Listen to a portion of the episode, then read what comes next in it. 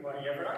Wonderful to have you with us at church this morning. My name is Steve Frederick. I'm the senior minister here, and um, I'll be working through that passage that just read out for us together with you this morning. Uh, it'd be really helpful for both of us, for me and for you, if you have that passage open. Uh, just in case you flip the shut quickly there, it's page 1154. Uh, my apologies that on the service sheets there's a bit of a print fail today, so we don't have the, the talk outline on that. Uh, but we'll just be stepping through uh, that chapter 13 particularly with a quick look at the end of chapter 12 that we've begun looking at together last week. Well, some time uh, ago now, I recall hearing about a friend's daughter. I can't remember how I heard about it. It might have been on a Facebook post, perhaps at the start of the year kids are going back to school and it was a post or a comment about their daughter's first day of kindergarten. They brought her all the going to school gear that comes with that moment of heading off to school. They gifted her a, a swanky pencil case as a little treat to make it a special thing to start back to school. They equipped her with all the most premium stationery that you could imagine uh, a kindergartner taking to school, uh, as well as an immaculate new school uniform. And this little girl was flushed with pride over her exalted status as a big schoolgirl now for this first day of school. And she returned home as well, triumphant. All her lofty expectations seemingly hadn't been realised from that first day at school as a big girl. Until her parents asked what she was most looking forward to learning at school. Tomorrow.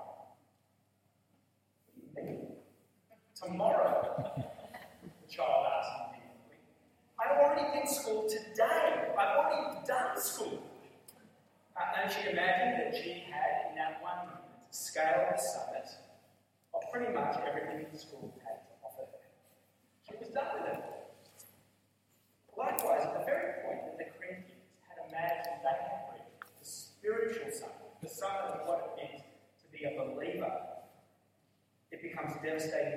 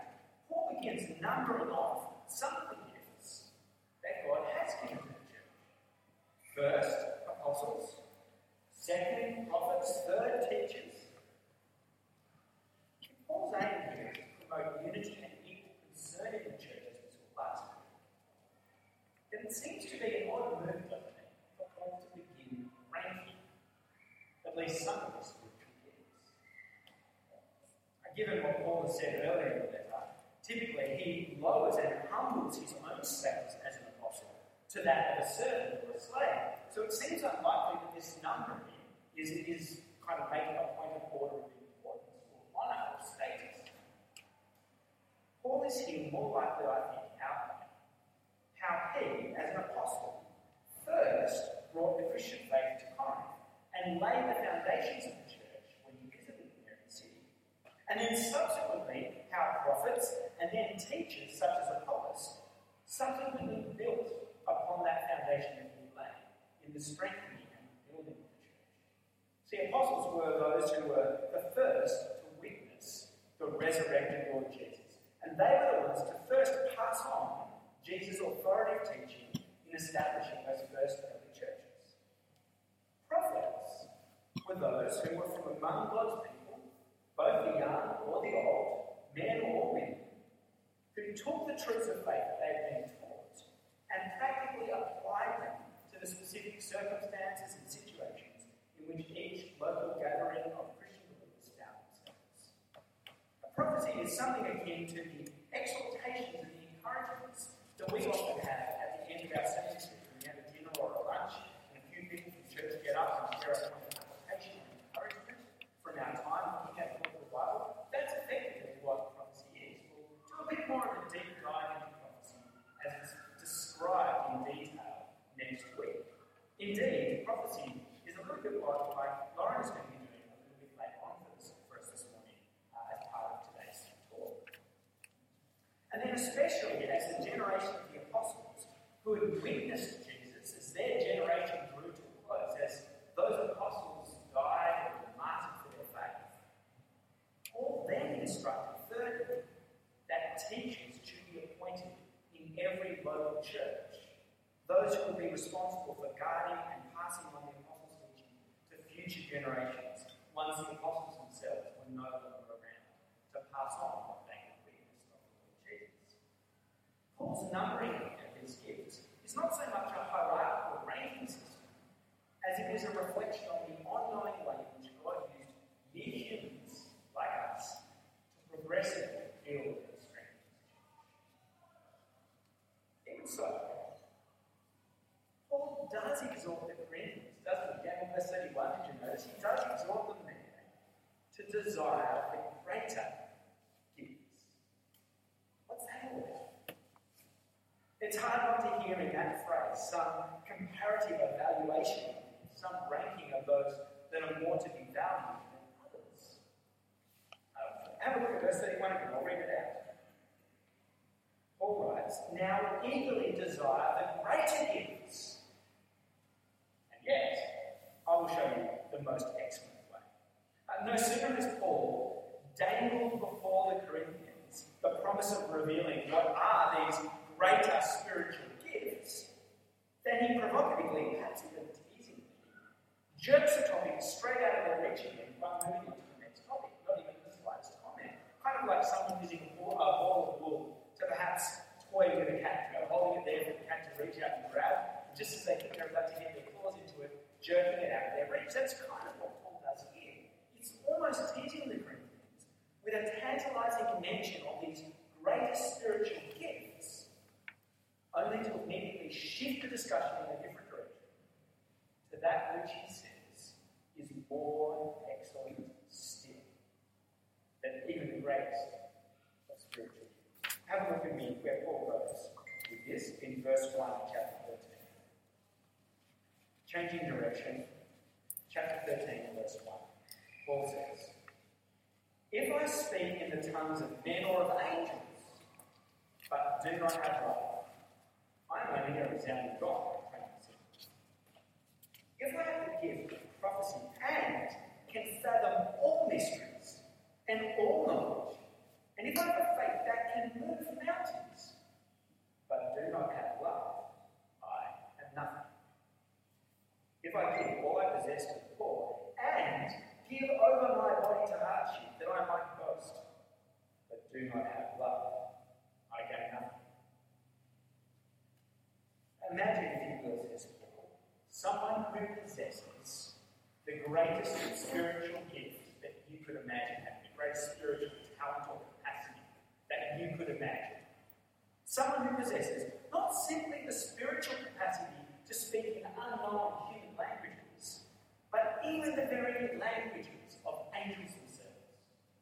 Someone who possesses simply words of prophecy and insight, but also the capacity to fathom even every mystery, holding together the fabric of the very universe. Who possesses not simply faith, God provided faith, but faith that can move mountains. Someone who displays not simply generosity to the poor, but an absolute giving of all of your possessions, even to the inclusion of giving your own very life for the sake of others. Yet, far from such gifts making someone special, far from such gifts making them a spiritual somebody, far from such gifts making them spiritually notable, Paul says that they would instead be nothing if they did those things in the absence of love. Notice Paul doesn't simply say that the gifts, those amazing things that someone might do, those gifts themselves are nothing without love. If love, as if love were just a little bit of an accessory that was required to make those gifts work well and smoothly. No, Insists that without love, the people themselves are nothing. It's a pretty confronting thing to say, isn't it?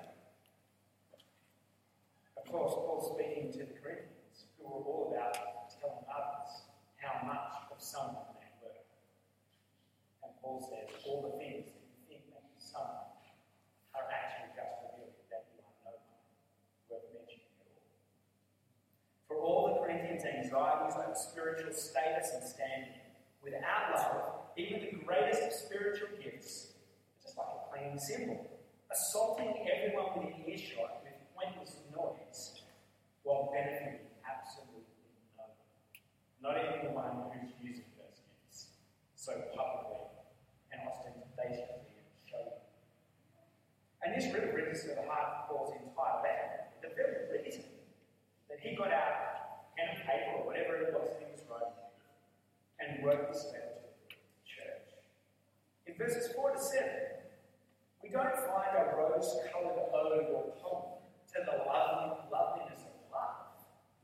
In these next verses, we find what contains the central rebuke, the most urgent correction, and the most searching disclosure of the Corinthians' spiritual failings. Have a look at me in verse 4. Paul is writing these words in the context of all the things that he said about the Corinthians. Perhaps you can imagine that and what we've learned about the character of the Corinthians so far. And then to them, Paul writes, Love is patient. Love is kind. It does not envy. It does not boast. It is not proud. It does not dishonor others. It is not self seeking. Not easily angered. It keeps no record of wrongs. Love, love does not delight in evil, but rejoices with the truth. It always protects, always trusts, always hopes, always perseveres. This little paragraph is pretty much a reverse portrait of the Corinthian church. It's a picture of everything that the Corinthian church has proven themselves not to be. The Corinthians' status envy and their impatient quarreling over social standing status revealed just how destitute of love they really were as a church community. Likewise, the Corinthians' proud, puffed up boasting in their spiritual knowledge and insight unveiled debilitating deficit of love in their attitudes towards one another.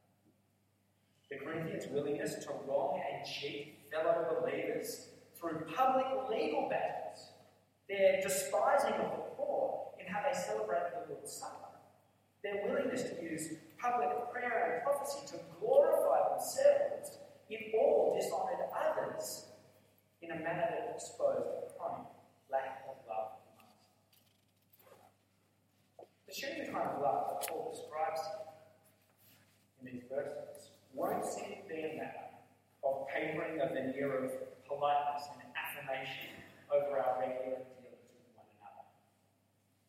Paul insists that genuine love never delights or rejoices in evil, only ever in truth. And this means that on occasion, love will call us to, indeed, love will demand that we do the hard work of discerning between the two, between that which is evil and that which is good living love and practice in a way that benefits one another can sometimes be a rather difficult and painful thing to exercise. And on this point, I'm going to invite Lauren up to come up and exhort us a little bit to hear Paul's summon to love here as something more than just a superficial call to niceness in the way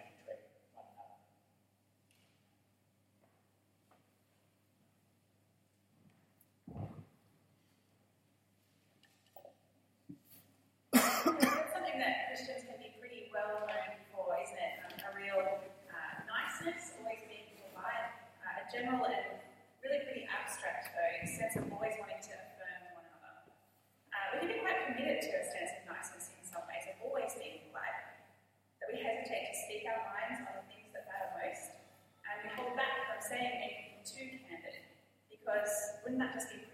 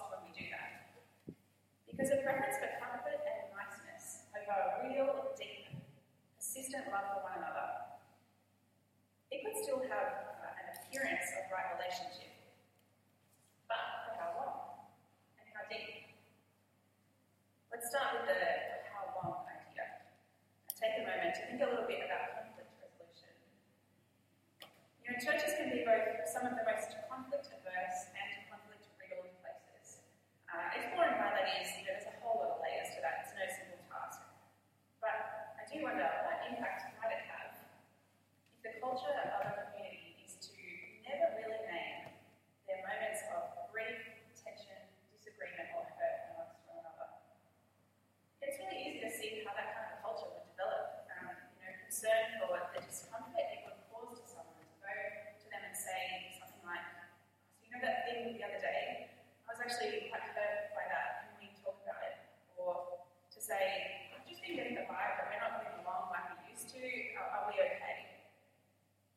said.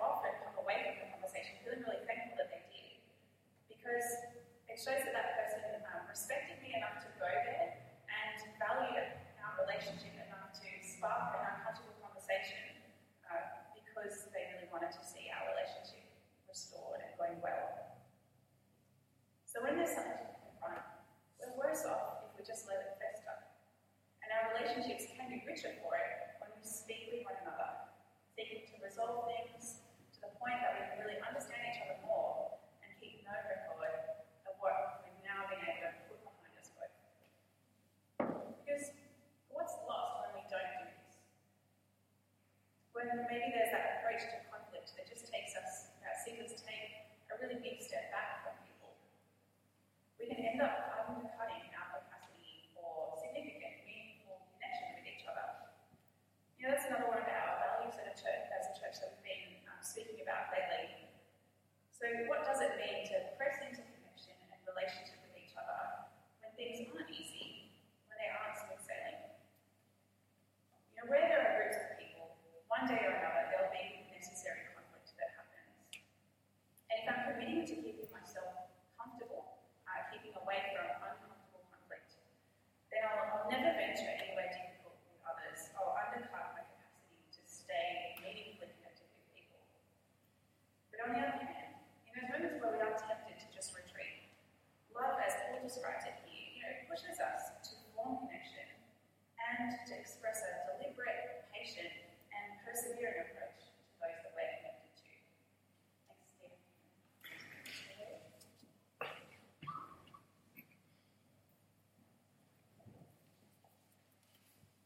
That was a discomfort that quite clearly the Corinthian church also struggled with, wasn't it? And you remember uh, just a few chapters ago when there was a significant member of the Corinthian church who everyone boasted in while they were dishonouring God in the most important way in their own personal lives. Paul had to call them to pay attention for the sake of honouring the rest of the church body and Christ himself. So I guess part of the question is, is it worth the risk? To selflessly love one another in the kind of ways that has just described for us and pinpointed for us there. How do we know that investing ourselves in practicing that kind of selfless, self-giving love won't ultimately fail us, won't leave us catastrophically exposed and vulnerable kind of situation we're avoiding the whole way? Well, have a look at me at our final section. Uh, chapter 13 still, but verses 8 to 12. Verses 8 to 12. Paul writes there, love never fails. But where there are prophecies, they will cease. Uh, where there are tongues, they will be stilled. Where there is knowledge, it will pass away. For we know in part, and we prophesy in part. But when completeness comes, what is in part disappears. When I was a child, I talked like a child, thought like a child, reasoned like a child. When I became a man, I put For now, we see only a reflection, as in a mirror. Then we shall see face to face. Now I know in part, then I shall know full, even as I am fully known. The gifts that the Corinthian church had imagined might become marks of their spiritual greatness. Uh, the gifts that the Corinthians had imagined might permanently testify to their spiritual prowess and are instead destined, Paul says, to become relics of their spiritual infancy, their spiritual fossils, their spiritual childhood. They are temporary things that the Corinthians had invested so much in boasting about. What the Corinthians imagined might contribute most to their future glory were in fact akin to temporary spiritual training wheels of worth only, of real worth, but of worth only until the day which they reached spiritual completeness. These spiritual gifts of prophecy, or speaking in tongues, or healing, or helping, or guiding, they are temporary helps. During the church's period of infancy and childhood, as we're growing in strength, they're not things that are to define us for eternity, and yet they were the things that the Corinthians had invested absolutely everything in life to the cost and loss of love. Only three virtues, says Paul, will outlast the Corinthians' spiritual infancy and remain with them for eternity. Uh, Have a look at me at our final verse, chapter 13, verse 13. And now, these three remain faith, hope, and love. But the greatest of these is love. In ident- identifying love as the greatest of these three, we mustn't imagine that Paul here is conceiving of faith, hope, and love as being in competition with one another for top billing, for top position, for top honor. They're certainly not alternatives that we can just choose between or play against each other. You know, choosing love rather than hope, or love rather than faith. Rather, the kind of enduring love that's to eternally mark our fellowship with one another is sustained by and grows out of the fertile soil of our faith and our hope in God. It is knowing that God's promises can be trusted, that we can have faith in. It is knowing that God will bring about the future that we hope for that can free us up from a sense of anxiety or uncertainty about whether or not it is worth risking loving others as God has called us to do. God is trustworthy. We can have faith in Him. We can place hope in what He has said He will achieve. And with that confidence, we can love abundantly. It is a trust and a hope in God's faithfulness that gives us the boldness to risk loving others in the kind of way that Lauren has taught us to do. Though really, it being no risk at all. For as Paul had noted back in verse 8, though we might feel often otherwise, love will never fail. And in fact, in a couple of weeks' time, when we come to spend some extended time in 1 Corinthians 15, we'll see this exact principle played out. It is our confidence that God is worth placing our faith, that He is worth placing our hope, that can embolden us to pour ourselves out in loving service of others without fear of doing so. ultimately being But more of that in the future. Have a nice way. Dearest Father, we ask that you would forgive us for those occasions in which we have so placed attention, our thoughts, our desires upon those things that might elevate our own status or standing amongst the church. Perhaps, Father, those occasions in which we've ever stepped back from others in order to protect our status and our standing. And yet, Father, we, we ask that instead your Spirit might move us to pour ourselves out in love towards one another, even if it requires us to humble ourselves or to lay aside our own preferences for pride. For Father, you have promised that it is love that ultimately will mark us in the future that you have planned, you have us. And so, Father, we ask that by your Spirit you might strengthen us to value love as greater than all those other things that the world might lie lay before us. In Jesus' name we pray.